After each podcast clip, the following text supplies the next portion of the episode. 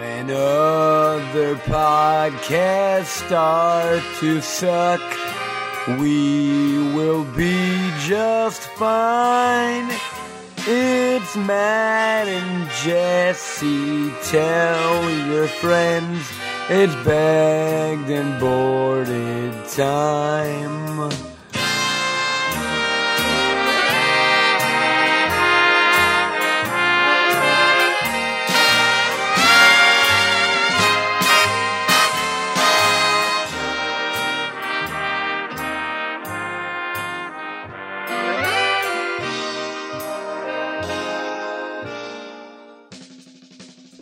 Hello, welcome to Bagged and Boarded, and I am proudly Matt Cohen. First off, I want to wish everyone a very, very, very happy New Year's. You know, 2010.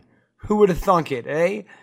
Uh, this episode was intended to originally be broadcast on January 1st, but since I was in Miami attending a uh, string of Phish concerts and just on a, a various amount of narcotics and pharmaceuticals and, you know, hippie dancing the night away, uh, I sadly could not get near a computer. But since I am back in Los Angeles and on a marginally less amount of drugs, I thought it would be a good time to drop our bagged and boarded year in review for you guys. Uh, quick warning. Yes, Jesse's still on hiatus, but so is everyone else this week. That's right. You're, you're, you're wildest dreams or worst nightmares have come true. This is a me only episode. What it's going to be is I'm going to uh, run you through my top 10 movies of the year. You know, from, from 10 to 1. I know it's very exciting. So if you had plans for the evening, obviously cancel them. Uh, cook yourself a great dinner.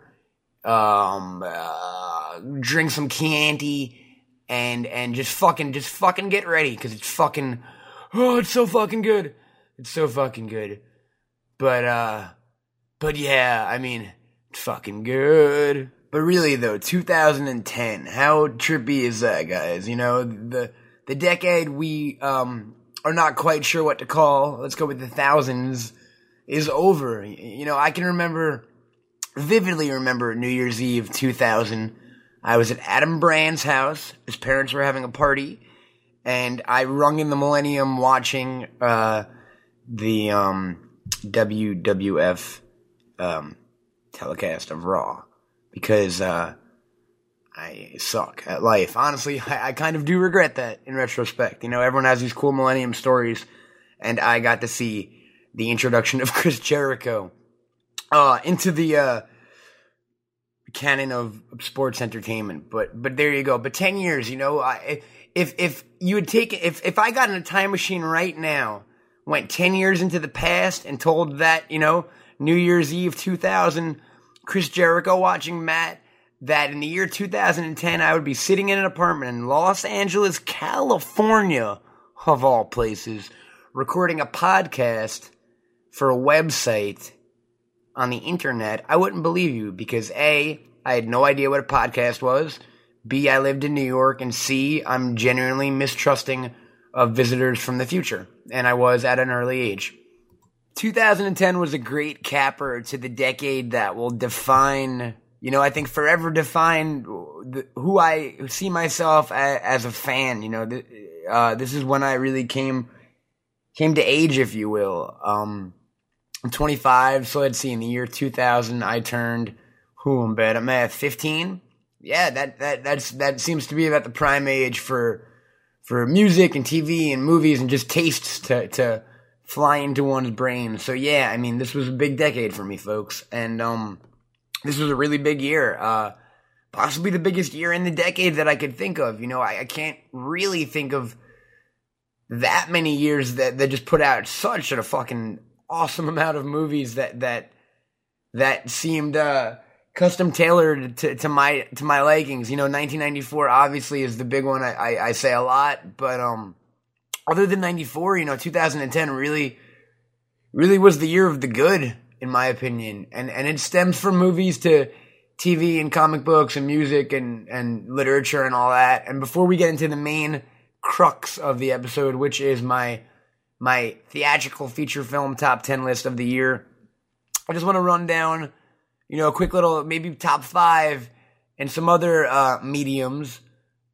that uh, that really stuck out to me in the year that was. All right, first off, television, and this is in no ranking order. I just basically jotted down the, the five shows that I really, really, really enjoyed watching this year. Um, first one off is is going to be on the list. It's been on my list every year since its inception, and will be.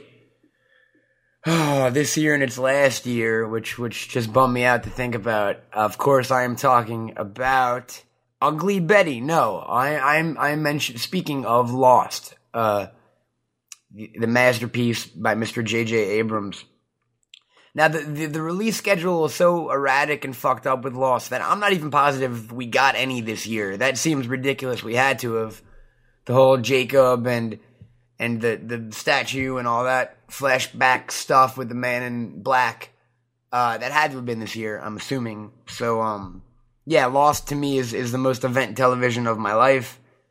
Uh, this is the last year coming up right now, and I'm not excited. I've never been more excited for a TV show, as I am for every episode of Lost. But I mean, wow, never, never more so than this last season coming up.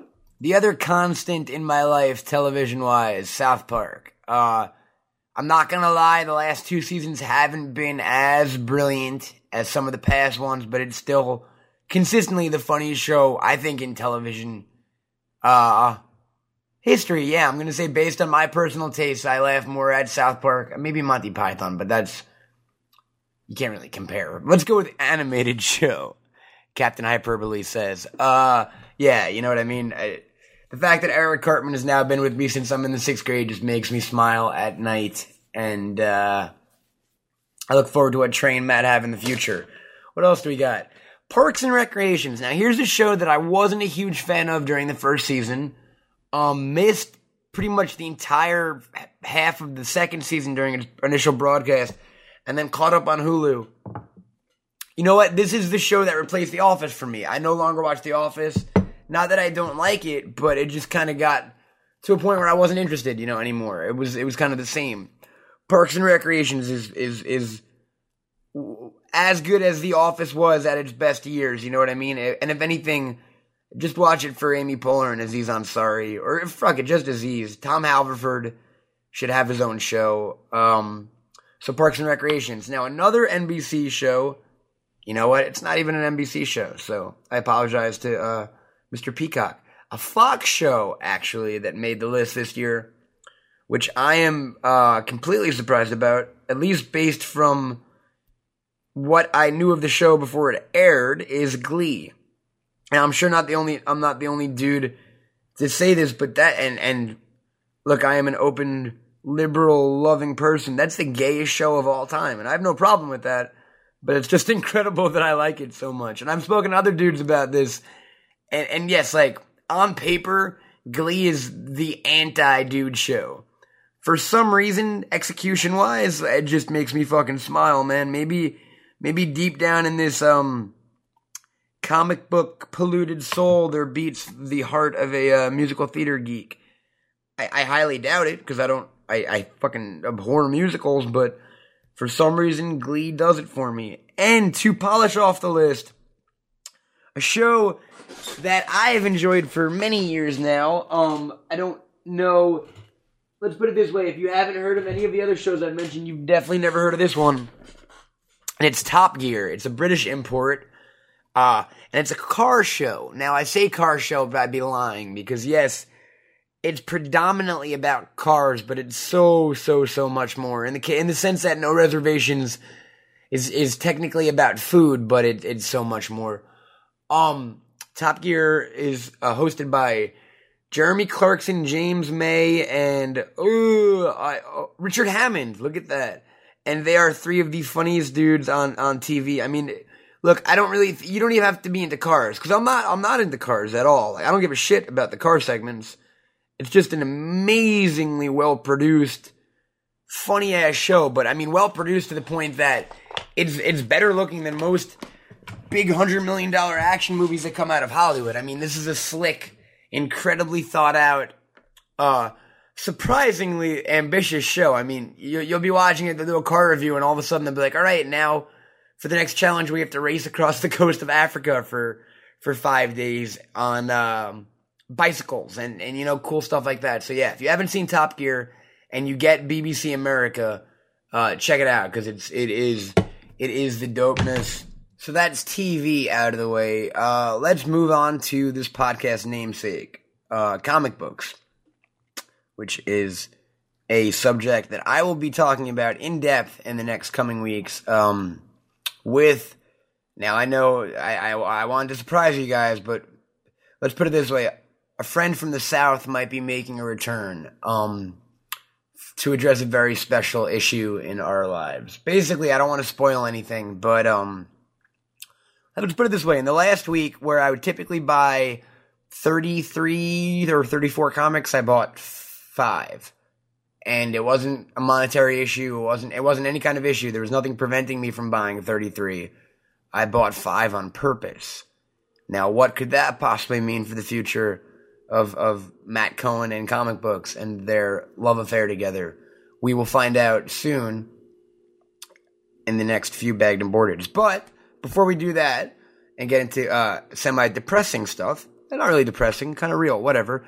Let's go over my top five books of the year again in no order. Um, I want to start off with a book that I believe I think it's on issue four of its run now. And like, yes, I'm gonna get some shit for uh for saying it. Whatever, to man. I fucking love the book. Like, look, I'm a fan of the man's work. But I'm a I'm a bigger fan of his comic work than anything else. And not to say I don't like his other shit, but fucking. I think his strength lies in his writing, and I happen to like comic books. So it no coincidence that Batman Cacophony by excuse me, wow. No. I fucked that up already. Batman Widening Gyre. See, I like the Cacophony too. Batman Widening Gyre by by Kevin Smith and Walt Flanagan is um is one of my favorite books of the year. I think Kevin is doing stuff with Bruce and Batman that that uh no writer's done in in in maybe ever, but but definitely as long as I've been reading comics, you know, uh, if anything, Kevin Smith has managed to to humanize the most inhuman fucking bastard in comic books, and that that would be Batman. You know, he's a miserable motherfucker, and for once, we see that yeah, there's a real guy there, and I think it's a stunning accomplishment. I think Walt's art is getting better and better by every issue. I, I love I love the fucking rogue gallery that Kevin chose to use, all the C-listers and stuff. I just, I, I just think it's a really, really, really fun book, and a love letter, a love letter to to Bat fans who are tired of heavy continuity event tie-in bullshit. You know what I mean? This is a stand. Kevin is very good at standalone books that you you don't need 30 years of continuity to enjoy. You just need to be able to enjoy a really good story. And and you know, as someone who's masterful at at at, at handling characters, and I, I think we all know Kevin Smith is good at that. So yeah, Batman Widening Gyre is. uh If you haven't read it, like pick it up. Definitely, don't wait for the trade either, because it's it's it's good. I feel I feel like some crazy shit's gonna go down. I don't know. He's leading us somewhere. Um, number two. Well, not number two, but the second one. Uh, you know what? There's only been two issues, or maybe three at this point. But fuck it, I don't care. Like I laughed when I first saw it. Then I then I was as hesitant as everyone else. Then I picked up the book. Rick Remender's Frankencastle. Like, yeah, look, I don't. I'll catch some shit, but but it's it's what I want in comic books. It's it's that's what my new that's what my new thing with comics is. You know, forget about forget about reading what you have to read and read read what you want to read. And what I want to read is freaking Punisher hanging out with monsters fighting fighting uh like crazy Asian assassin guys and and you know it's just Rick Remender I've been a fan of Rick Remender since he um and Brian Posehn wrote a book called The Last Christmas. And I'm so so happy Remender's getting mainstream cape work. You know what I mean? Like I think he's an awesomely original voice. Uh like Dan Slott, you know what I mean? A lot like Dan Slott actually. He reminds me of him and just they're two guys who you I read a Rick Remender book or a Dan Slott book and I immediately know it's one of them as opposed to the million nameless comic book writers that work for the big two that that like I read their books but would have no fucking clue if you if you paid me I couldn't tell you who wrote Moon Knight right now. Like I know it used to be Charlie Huston because there was a whole um, Carnival connection, I believe. But regardless, that was a bad example. Oh uh, yeah, Frankencastle. Then I go for Deadpool Merc with a Mouth. Uh, Deadpool's the new Wolverine as far as like let's stick him on any book and sell it, but I don't care. I'll buy him. Like I've been waiting 20 plus years for Deadpool to become one of the big tier characters in, in comic books, and now that it finally happened, like and that they're handling him well, I'll take it. You know, I went back and read some old Dead School, uh, old Dead School, old Deadpool comics I had. Like I read the mini, uh, I read the Deadpool mini, like that first mini that came out or whatever recently and Deadpool is definitely a character that, that doesn't really age well. And I only say that meaning his jokes are very, very topical.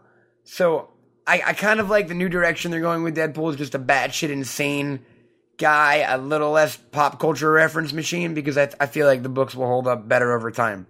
Uh, let's leave Marvel and DC for a minute and go to uh, DC for a minute. Vertigo. Uh, Unwritten is a new book that uh, uh, Vertigo Comics puts. Why am I fucking talking like that? I'm all crazy, man. I need like a, someone to bounce off of. This talking to yourself stuff is nonsense. Like, I always say I'd like to be schizophrenic for a day, but I'm fucking tired after 15 minutes. Maybe it's just my voice. Regardless, Unwritten by um, Joe Kelly.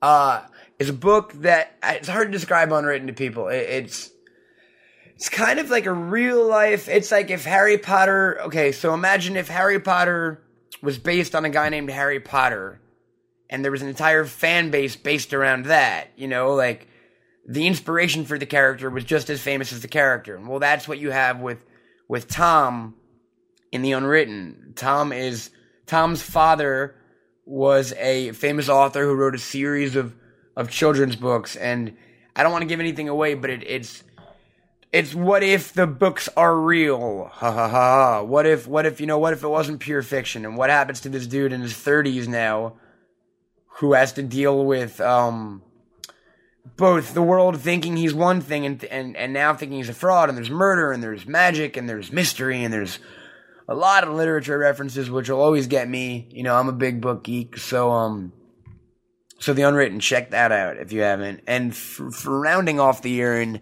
funny books is probably my favorite book going today, and it is a book by Mr. Joe Hill, who is the son of Stephen King, and the book is called The Locke and Key, and it is put out by IDW. No, Locke and Key, uh, which is now on its second arc. If you haven't picked it up yet, I've certainly talked about it enough that look like fucking pick it up dick. Like, why do I talk if you're not going to listen to me? You know what I mean? I don't get not paid to do this for nothing. uh, Locke and Key by Joe Hill. I don't want to give spoilers because I, I really think you should read, you, meaning every single person listening to this show, should read every single issue of Locke and Key. It's that friggin' special.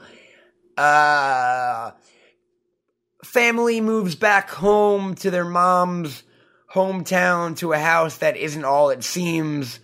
And let's put it this way, there's some forces a little bit older than the house itself that that enter the fray and it's just it's it's a mystery, you know, it's a mystery in the truest sense. It's it's a supernatural mystery. It's not a superhero book. There's no fights, there's no capes, there's no freaking Green Goblin, which is unfortunate because I do like Green Goblin. You know, I think everything could benefit from a little bit of the gob. But uh, but Locke and Key, just just fantastic storytelling from, dare I say it, like the second coming of the master of of. I don't even say horror because Joe Hill doesn't write scary like his father does. Joe Hill's got a little bit more. always want to say like a youthful exuberance to his work, where it's it's it's a bit more imaginative in the sense that it's just kind of more fun. You know what I mean? You can sense you can sense the passion behind it. Or with King, a lot of times he he kind of lives in the macabre, where Joe Hill he lives he lives near the macabre. He visits the macabre quite often, but he goes home at night and, and sleeps on a futon. So so yeah, comic books. What about real books? You might be asking yourself yourself. Well, I read a lot of books, and honestly, I can't remember what was a new release and what wasn't. So let me just go off the top of my head. Um, Under the Dome by Stephen King. I think King's best work in in years, possibly since Desperation. Um, If you haven't read it yet, it's it's being compared to The Stand and its epicness. I, I'll agree size wise and maybe even thematically, but it's it's a whole other beast. It's something new for King. It's a departure, I really think, from from the traditional Stephen King. And love. I just accidentally muted the microphone. I'm I'm lucky enough to have a new fancy uh, Blue Yeti microphone with a mute button, but I've never accidentally hit it before. So I guess it's a first for everything. Uh, Odd and the Frost Giants by Neil Gaiman, a uh, kind of a kid's book. It's about a little boy named Odd who's a Viking who has to team up with Odin, Thor, and Loki in the form of a bear. I can't remember a bear, a hawk, and a fox, I believe. Um, it's really short. It's like hundred something pages, and I mean, it's it's the pages are like a paragraph each compared to a normal book, but it's it's fun, man. You know, Neil Gaiman. Gaiman can do anything. Uh, comic books, adult fiction, screenplays. I mean, I'm I'm a, I'm a, I'm in love with that man's written word. So uh, it's no surprise that I enjoyed Odd, Odd and the Frost Giants as much as I did. After the Flood um, by Margaret Atwood. It's a follow up to a book called Oryx and Crake she wrote uh, quite a few years ago. If you're not familiar with Margaret Atwood, she is a Canadian author. Um, it's funny, I'm not really into that many female authors, but but she is. It's kind of a dis. She's kind of a dystopian author. She reminds me of Vonnegut in a way, but not as um, a little more literarily sound than Vonnegut. I mean, I love Vonnegut, but his sentences were kind of silly. Uh, no, these are real books, and After the Flood is um, it's an interesting concept. It's it's the tale of Oryx and Crake, her the previous book, but told from another perspective. So it's it's insights we didn't get the first time on on events that we already experienced and different perspectives on stuff. So that that's kind of cool. Um, what else? I read a really cool Phish biography by Peter Parksbow. I had a lot of typographical errors and spelling mistakes and stuff, but uh, I like Phish a lot. So there's that, which actually leads me to our next thing. So that's books. I mean, I've read a ton of books. I can't. So don't ask me to remember every book I read, assholes. All right. Pygmy by Palahniuk. It was good. I say good because it wasn't great. It was a little disturbing, as all Palahniuk should be. But uh, uh, yeah, it wasn't one of my faves.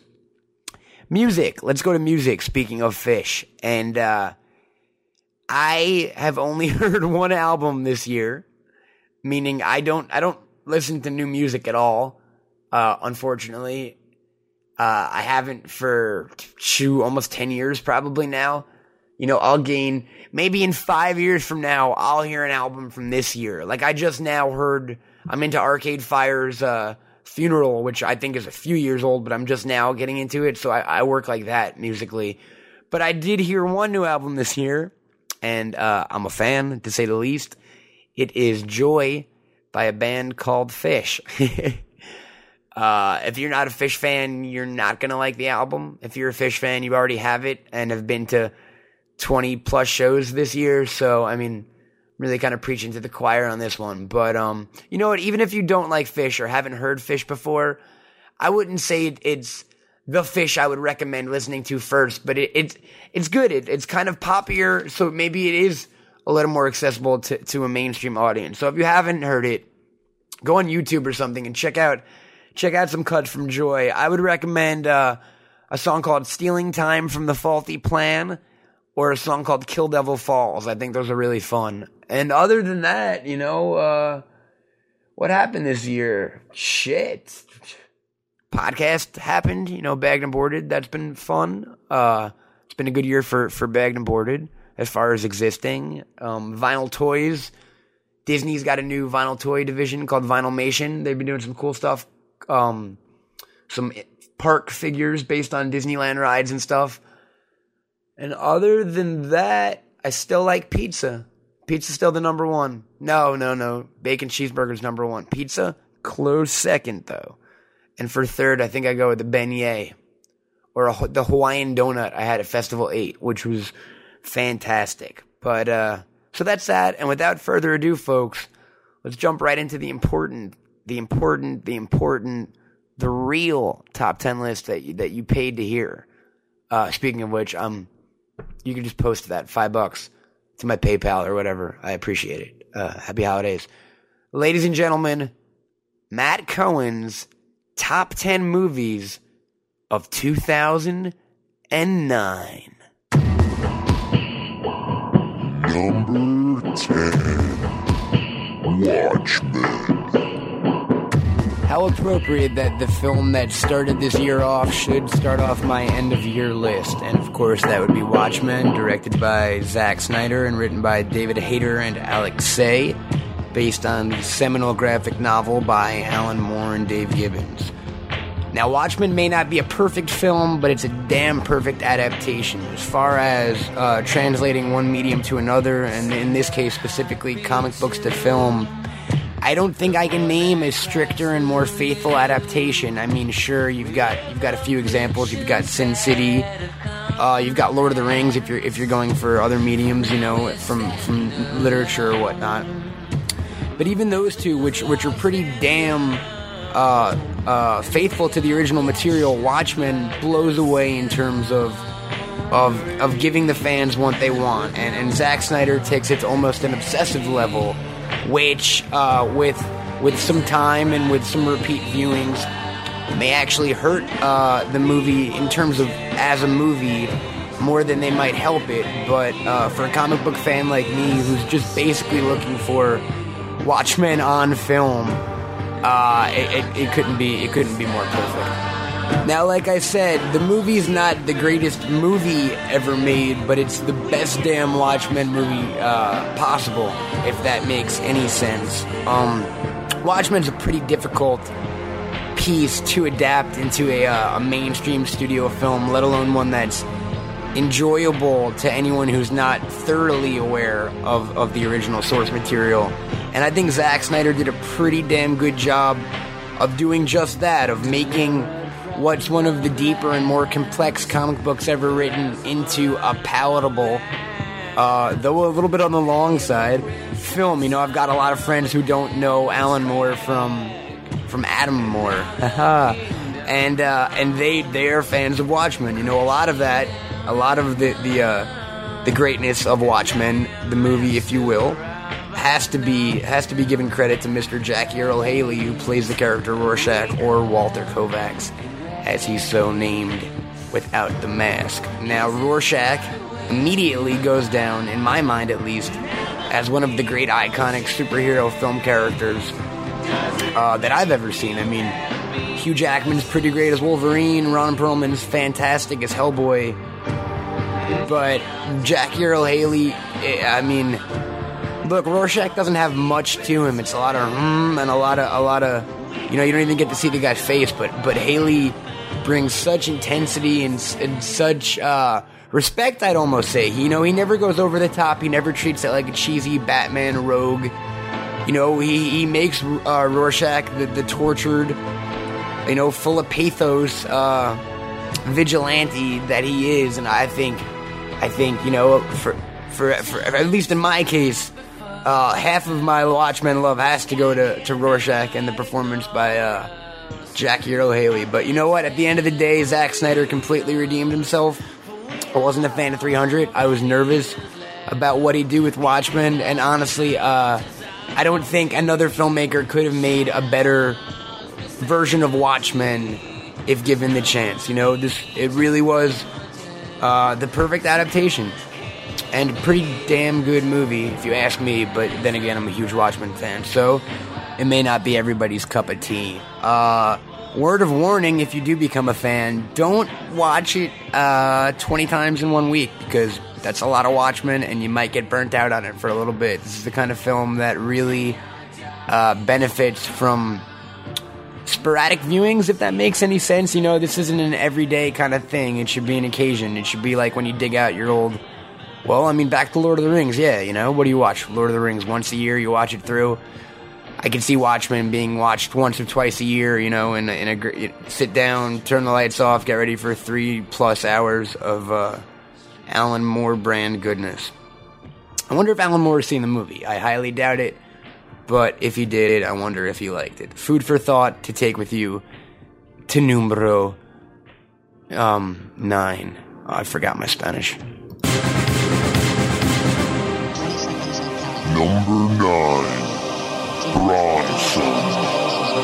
Number nine is my biggest surprise film of the year with Bronson, directed by Nicholas Winding Refn and starring, more importantly, Tom Hardy. And I say more importantly in this case because Bronson is one of those films where, yes, the actual movie itself is nothing spectacular, and uh, it honestly wouldn't make my top 10 list were it not for the titular role and performance of Bronson by Mr. Tom Hardy. Now, if you're not familiar with Tom Hardy, he's been in such films as Layer Cake and Rock and Rolla, and he usually plays like a pretty boy gangster, David Beckham looking type. You know, nothing uh, that would really stick out in your memory if you'd seen him before. That's why Bronson and his role therein is all the more that astounding and impressive, and I, I really do mean those words. Uh, I have never, ever seen a transformation. I mean, yeah, I don't, okay.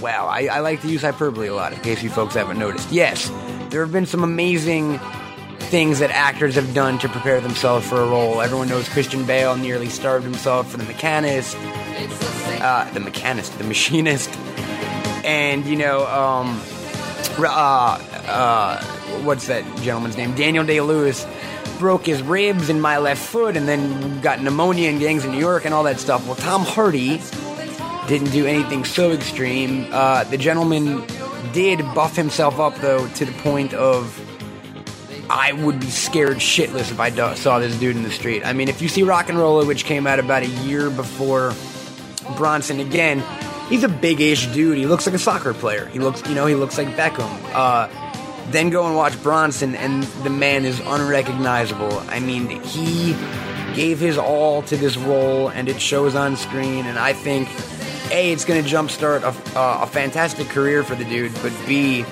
I mean, it, it created one of the most iconic performances and characters that I can name in my own personal movie history. You know what I mean? Uh, Tom Hardy's performance as Bronson will be up there with the uh, Malcolm McDowell's as Alex's and the Robert De Niro's as Bickles, and you know just those those first real debut films where you really noticed an actor for the first time. Uh, the movie gets a lot of comparisons to Clockwork Orange. Yes, it's violent, but never to the level uh, that Clockwork goes. I mean, the violence is kind of necessary in the story. It's about a it's about a prisoner. I mean, again, the story is not really that integral to my recommendation of the film. Basically, uh, if I was on the Academy this year, I would be voting for Tom Hardy for Best Actor, flat out. The dude is the dude is amazing in it. Um, he's recently been in talks to play Mad Max in the George Miller, uh, the new film in that series, and I can certainly see why. Because after after seeing Bronson, I want to cast Tom Hardy in every movie ever made. So, folks, if you get the chance to, definitely check it out. It should be on DVD soon. A little British film that. Uh, that introduced me to a man named Tom Hardy in a way I never thought I would see him, and I was uh, blown away. Yeah. Number eight. G.I. Joe. Rise of Cobra. G.I. Joe was there. G.I. Joe, uh, another movie I really had no interest or knowledge of. Um, I mean, yeah, I think I had seen a few episodes of the cartoon as a kid, but I was never a fan. I mean, it was definitely before my time, and I don't think I ever owned a single one of the toys, so I was not in the uh, G.I. Joe audience. You know what I mean? I wasn't one of the fans clamoring for a big screen adaptation, and maybe that's why I do enjoy the film as much as I do. Now, look, I say it's Stephen Sommers' best movie, and that's not saying much. But in this case, I mean, it really, it really is a good movie. You can kind of see why Stephen Sommers is uh, a director. Finally, uh, the thing I think GI Joe: Rise of Cobra has going for it the most is it, it knows exactly what it should be. You know, it's not trying to be any kind of high art. It's not trying to reinvent the way we see action movies. It's not trying to blow us away with any kind of uh, futuristic CGI that supersedes a story. It, it, really does exist solely to entertain uh, in much the way I assume the cartoon did, like most cartoons do. Um, in terms of like a, a, just a big Hollywood summer blockbuster popcorn movie, I really don't. I can't name many that I've enjoyed more than GI Joe. Uh, it's funny. There's badass fight scenes. The performances are all good, if not if not fine, which is better than good on my. Uh, scale. You know what I mean? You in a movie like this, a lot of times actors will phone it in, and I think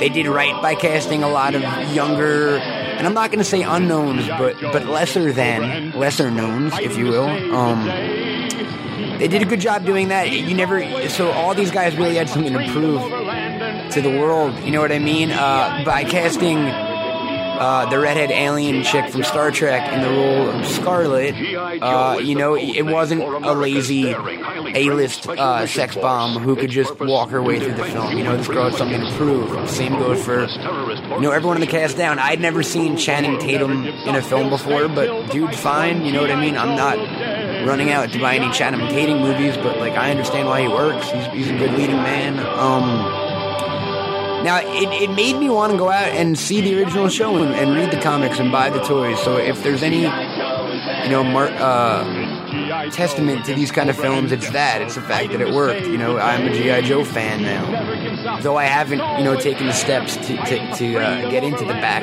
catalog, if you will. I'm kind of busy right now, but I definitely will at some point.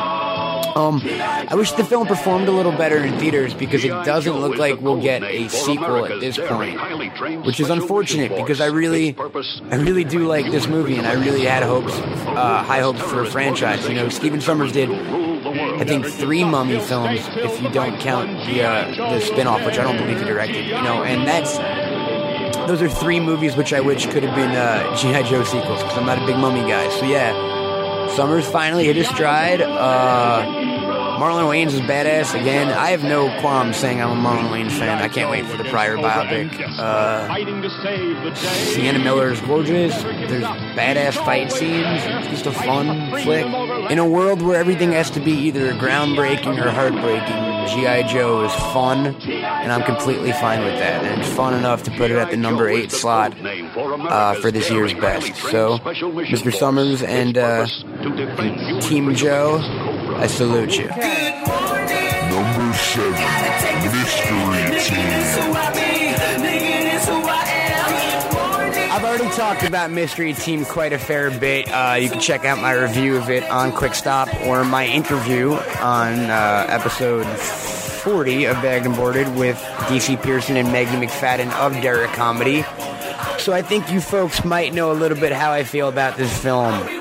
Uh, Mystery Team is the first film from Derrick Comedy, which is Donald Glover, DC Pierson, Dominic Dierkes, Maggie McFadden, and Dan Eckman. Uh, you might know them from the YouTube sensations Bro Rape or Blowjob Girl or uh, their newest video, Don't Jerk Off on This. Um, Mystery Team is simply put one of the best debut comedy films I've seen from a group in my life. You know what I mean? I'm not going to say it's uh, Monty Python and the Holy Grail level of greatness, but it's pretty damn fantastic. And the fact that it came from a group of what are, you know, technically amateurs makes the film that uh, that much more impressive. Which doesn't affect the laughs at all, which flow a- as regularly as any movie I've seen in theaters this year. You know what I mean? As far as most quotable movie of the year, for me, it's going to be Mystery Team.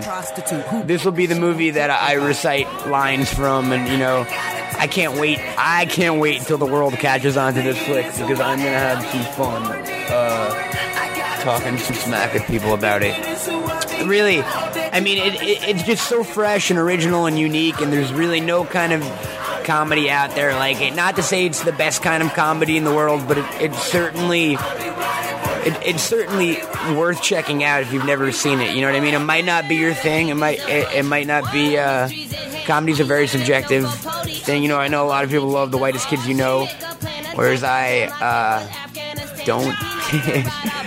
but I, I, really think Mystery Team is is definitely worth checking out for all comedy fans. A and B. Uh, to see what might be our next crop of new talents. You know, a lot of these folks are on TV. You're going to be seeing them in movies in recent years. And uh, frankly, I'm fine with that. You know, if this is the future of comedy, sign me up. Because uh, I'm good. Number six, Bad Lieutenant, Port of Call, New Orleans.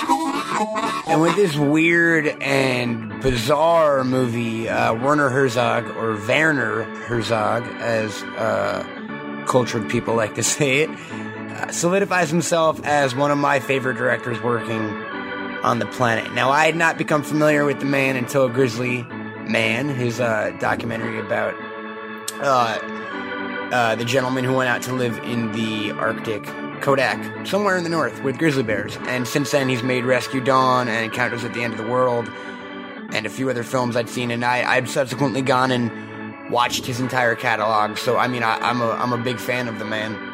Rescue Dawn was his first real attempt at a traditional Hollywood studio film, and though I thought it was great, uh, Bad Lieutenant, starring Nicolas Cage, blows it out of the water. I mean, yes, it's far from a normal movie. It's far from a uh, really plotted movie. I mean, there's there's not really much of a story. What it is is Nicolas Cage, who I find extremely hit or miss, and and extremely in the sense that when he misses, he's awful, and when he hits, he's incredible.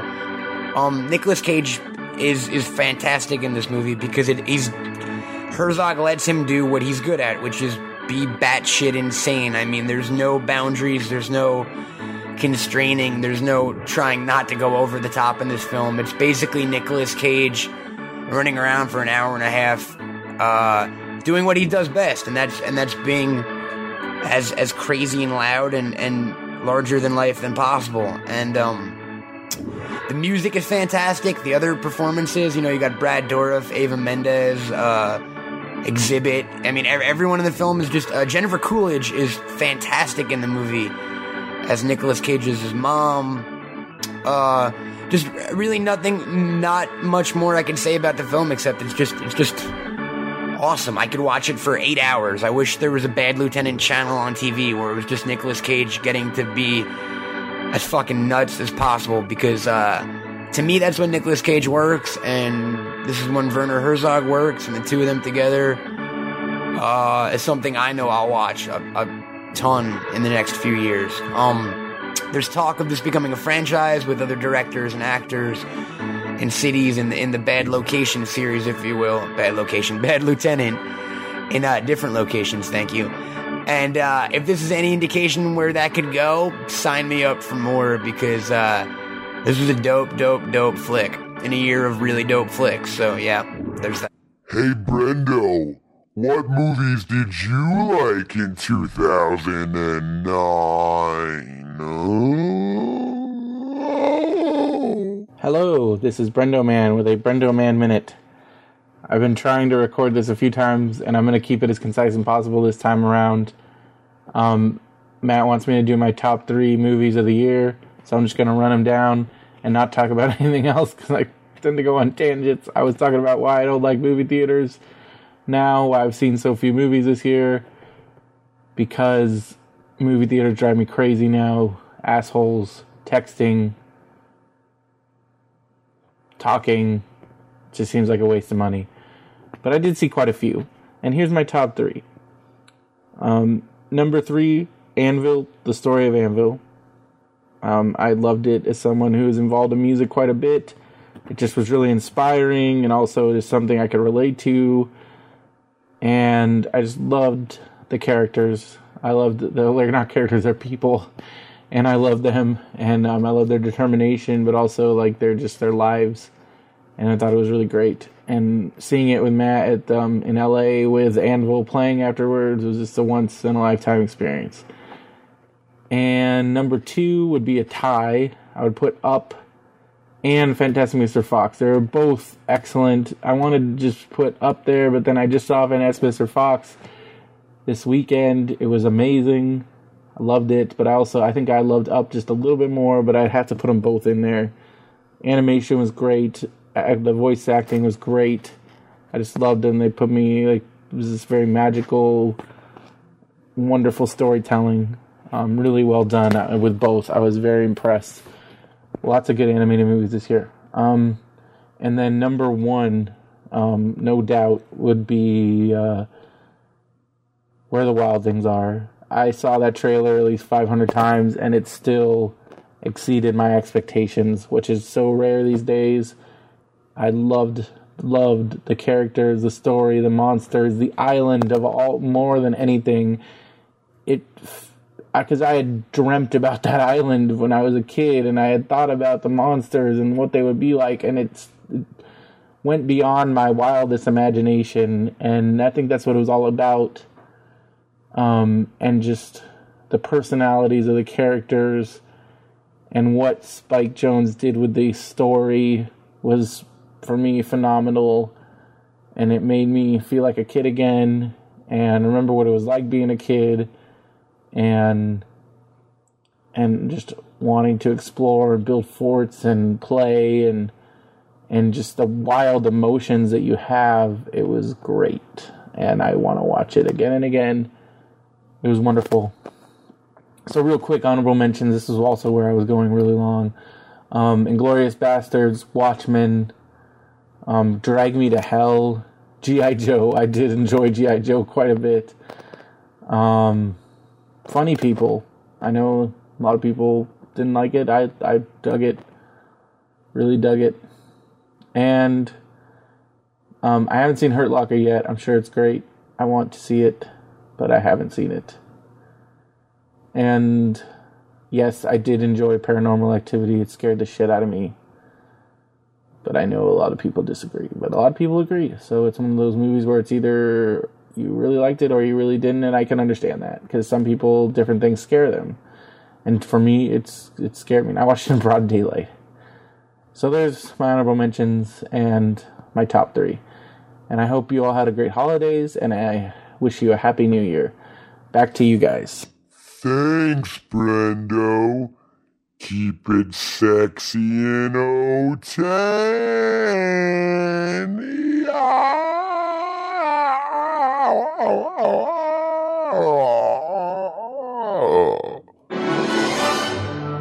Number 5 Star Trek. Growing up, I thought you were either a Star Wars geek or a Star Trek nerd, and never the twain shall meet, as it were. Uh, I don't know why I thought this. I don't know who put the concept in my head, but I had some weird, uh, weird notion that I couldn't like Star Trek. I wouldn't allow myself to.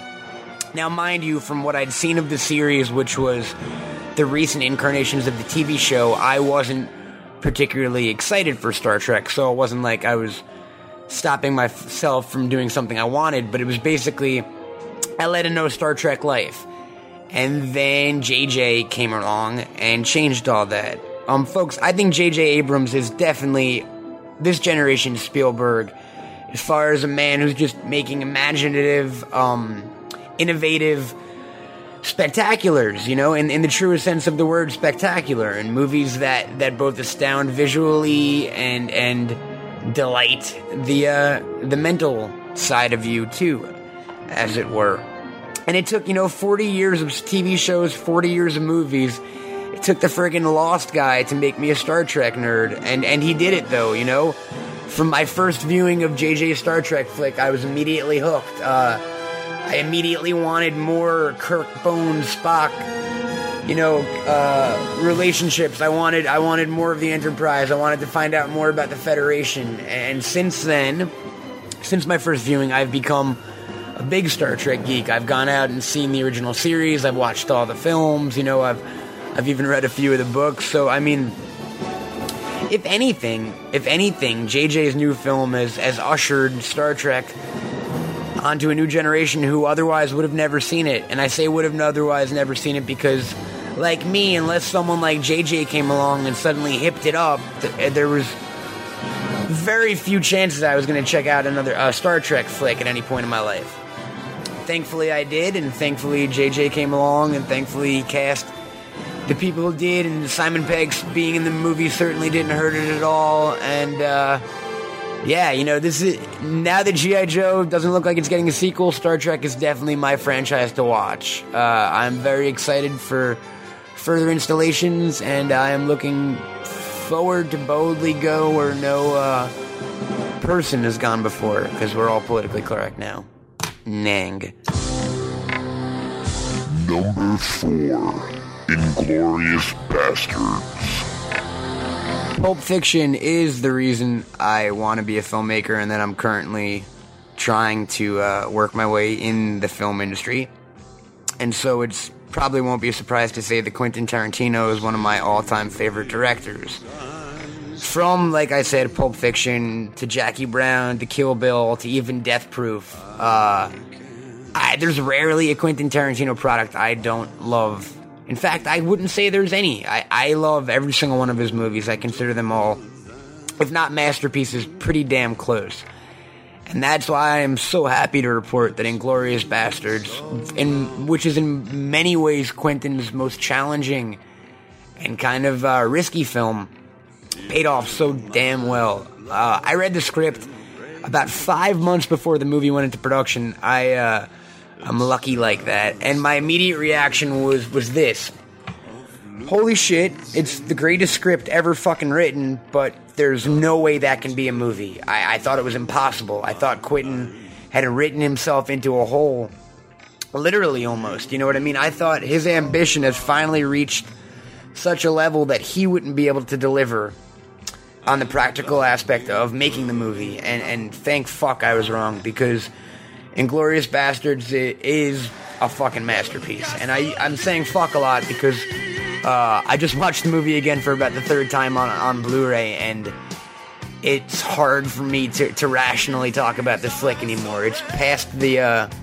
past the pale and gone into the territory that all of Quentin's other movies have gone into, which is just it's an all-out love fest. And I mean, I know there's a lot of people who are Quentin fans, so I obviously can't say uh, he makes these movies for me, you know. But if there was ever a filmmaker that that made movies right up my alley, it, it's got to be Quentin. And made a Jewish superhero movie, basically. Uh, from everyone from the Bastards to to to um, the Sophie's character to to to, to I don't want to give away the ending, but to the revisionist end of World War II, Quentin made a movie that not only satisfies every film geek fiber of my body, it satisfies the Jew fiber of my body. It satisfies the uh, action movie fan uh, fiber of my body. It takes care of the the World War II buff side. I mean, it's just it's the total package. Um, it's not the perfect film ever made, you know? It, it comes so goddamn close, but if anything keeps it back, it's it's the bastards, you know? Not that they're not good, but we're not given enough time with them. I mean, the movie's already at three hours. I could do another three easily. I mean, give me an eight hour version of Inglourious Basterds, and I'll, I'll, my attention will be wrapped with the screen the entire time. Um, Quentin Tarantino doesn't make movies that often. We probably got another few years before the next one comes out, and if it's anything like Inglourious Basterds, it's well worth the wait because Quentin has proven yet again that he really is one of the most talented filmmakers ever. Number three, Observe and Report. The movie that I'm most surprised with myself liking as much as I do this year. I mean, yes, I was gonna love Watchmen and I was gonna love a Quentin Tarantino movie, but his and Report came as a complete surprise. I don't even think I was aware of it during the film's production. I'm, I want to get off the bat and say yes, I'm a fan of Foot Fist Way, though I don't love it. Uh, I really, really, really enjoyed Eastbound and Down. And I'm, you know, so I, I'm familiar with Jody Hill's work before I saw the film. Uh, that being said, I obviously love Seth Rogen from, you know, Knocked Up and Zack and Miri and Superbad and that kind of stuff, but I wouldn't put him on my list of favorite performers or comedians. So it was, to my surprise again, and, and great, great, great delight that Observe and Report is the movie that it is. And I say that because it so could have been something else. It could have easily been uh, a little bit darker version of Paul Blart Mall Cop. But again, if you've seen any of Jody Hill's work, you know that the man does not have uh, Paul Blart Mall Cop in him. What he does have is a mix of tragic and repugnant and disgusting and make you want to take a shower type context mixed in with the most hilarious and bizarre and stomach gut busting laughs that, that I've ever seen. Uh, Jody seems Jody seems and it's and it's been developed now for the last few years it seems through Foot Fist and then on the TV show. And Observe I think is is is fuck it. I'm gonna call it a masterpiece. I mean, if the if the man makes another 20 films in his career, I'll still think Observe and Report is a masterpiece. It um.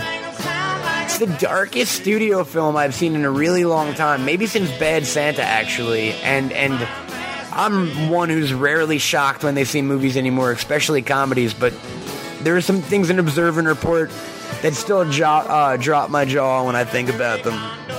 What else drops my jaw is how how incredible it is as a uh, as a fully realized film. You know, it's not just funny. A lot of times, comedies you know, yeah, you'll laugh a, sh- a, ton, but the story won't be there, or the directing style won't be quite up to par, or there just, there'll be some element that's missing that'll, that'll keep it from being, uh, you know, a better film. Observe and Report is not only hilarious, but it's incredibly well made. It, it's it's shot beautifully. I mean, and not beautifully in the sense that that it's got you know mountain vistas and waterfalls and and blue aliens running around, but in the sense that, like, yes, it's a shitty mall in Albuquerque, and and it looks like it. It's just um, I might be a messed up person for enjoying this film as much as I do, and and I m- might be the one who needs help. But uh, as long as Jody Hill continues to put out this brand of uh, shit, I don't even know what I'd call it—a mix between the macabre and, and the madcap. That's not bad. Uh, as long as as long as Mr. Hill is willing to do that, I'm willing to, to check out everything he ever does. Um, please, please, please, if you haven't seen Observe and Report yet, folks, check it out. I promise you, I promise you something different at the very least. At the very most, I promise you one of my favorite films in recent years.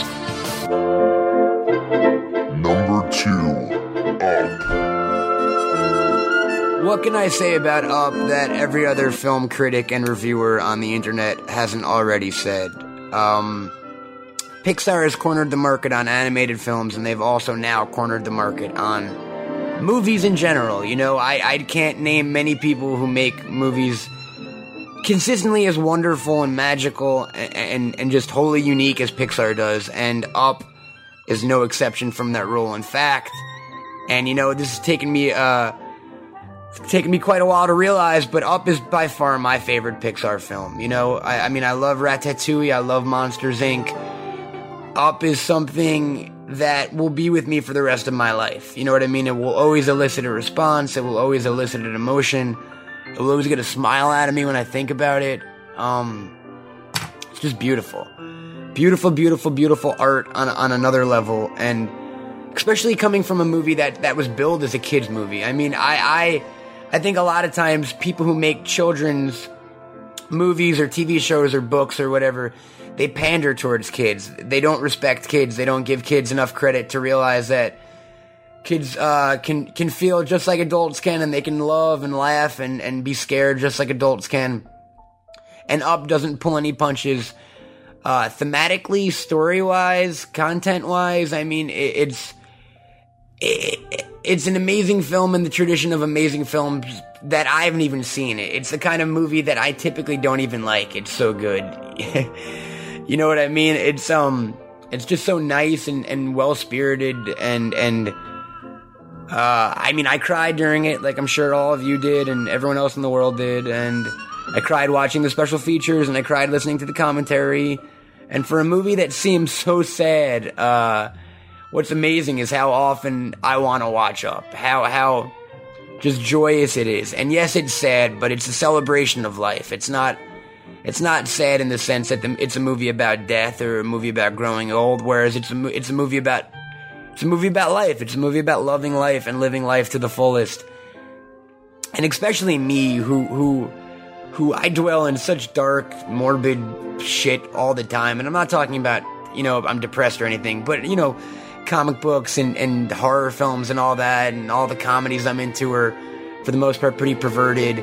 Up is just a well meaning, simple, as simple as it gets. It's old man and a kid in a house, you know, and and it, and it sings, it it soars, it um, I don't know, up speaks to me in in in a way that many films uh never have, and and I I honestly think it'll be it'll be looked on with the Wizard of Oz's and and the spirited ways of the world, and uh, I can't wait to have kids so I can show them this movie. As cheesy as that sounds. Number one, where the wild things are. So I didn't know what to, what to expect with Where the Wild Things Are from Spike Jonze. Um, I knew to expect something different. I knew to definitely not expect a conventional kids movie, and I assumed I would love it. Um, thankfully, I was right in all three of those things. Uh, so there you go. I was right again. Um, Where the Wild Things Are, simply put, is a movie about an emotion.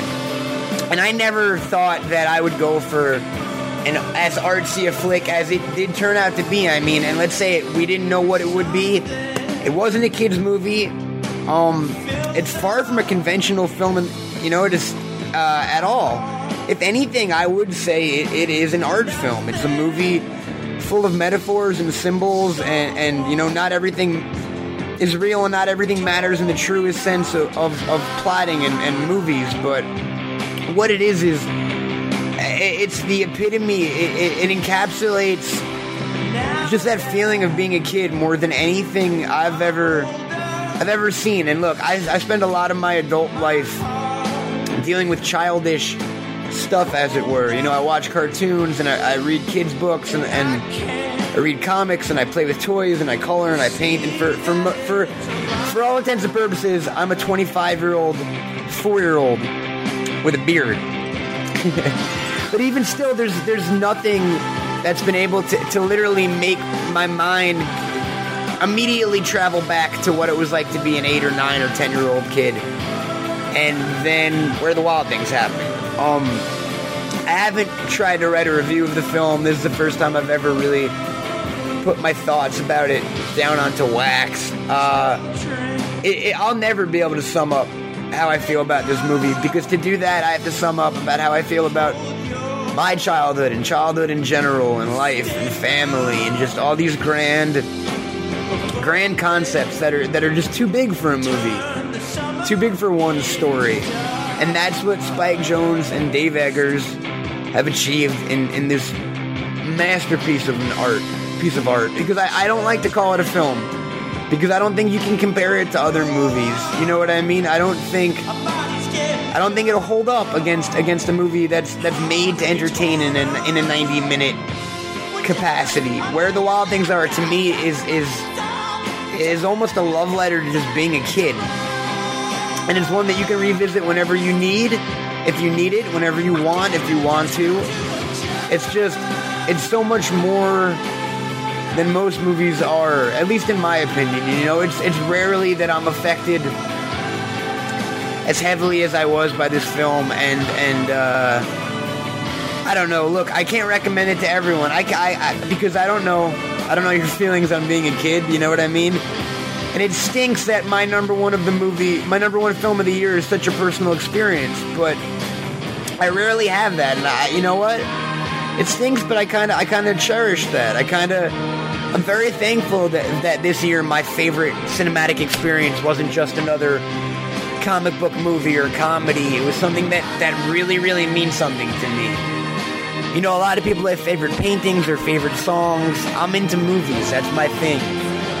And and uh, when I get a new favorite movie, a movie I love as much as I do Where the Wild Things Are, it is like welcoming in another another masterpiece into your home and, and one that will constantly change and and you know I'll, I'll get something out of different out of it every time I watch it. It, it. It's it's an evolving piece of art that I don't think can ever get stale, can ever get old, can ever get boring or not important or not magical. Um, I'm just I'm in love. I, I'm absolutely in love with where the wild things are, and that's not even you know mentioning the, the incredible debut performance by Max Records, the, the phenomenal voice work by James Gandolfini and Catherine O'Hara and Paul Dano and Forest Whitaker and and Lauren Ambrose and, and Cooper and I think I got everyone.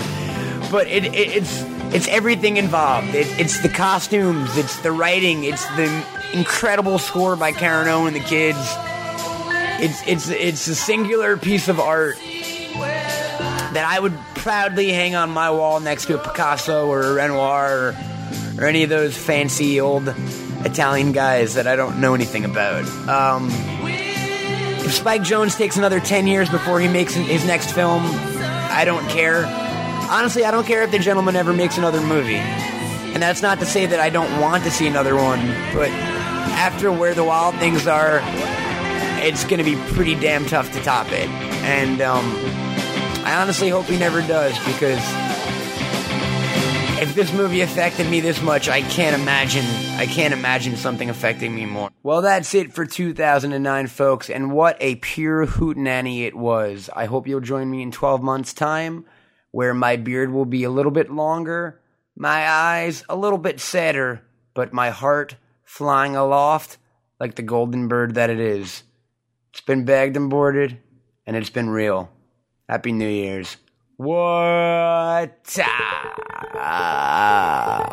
Bagged and boarded.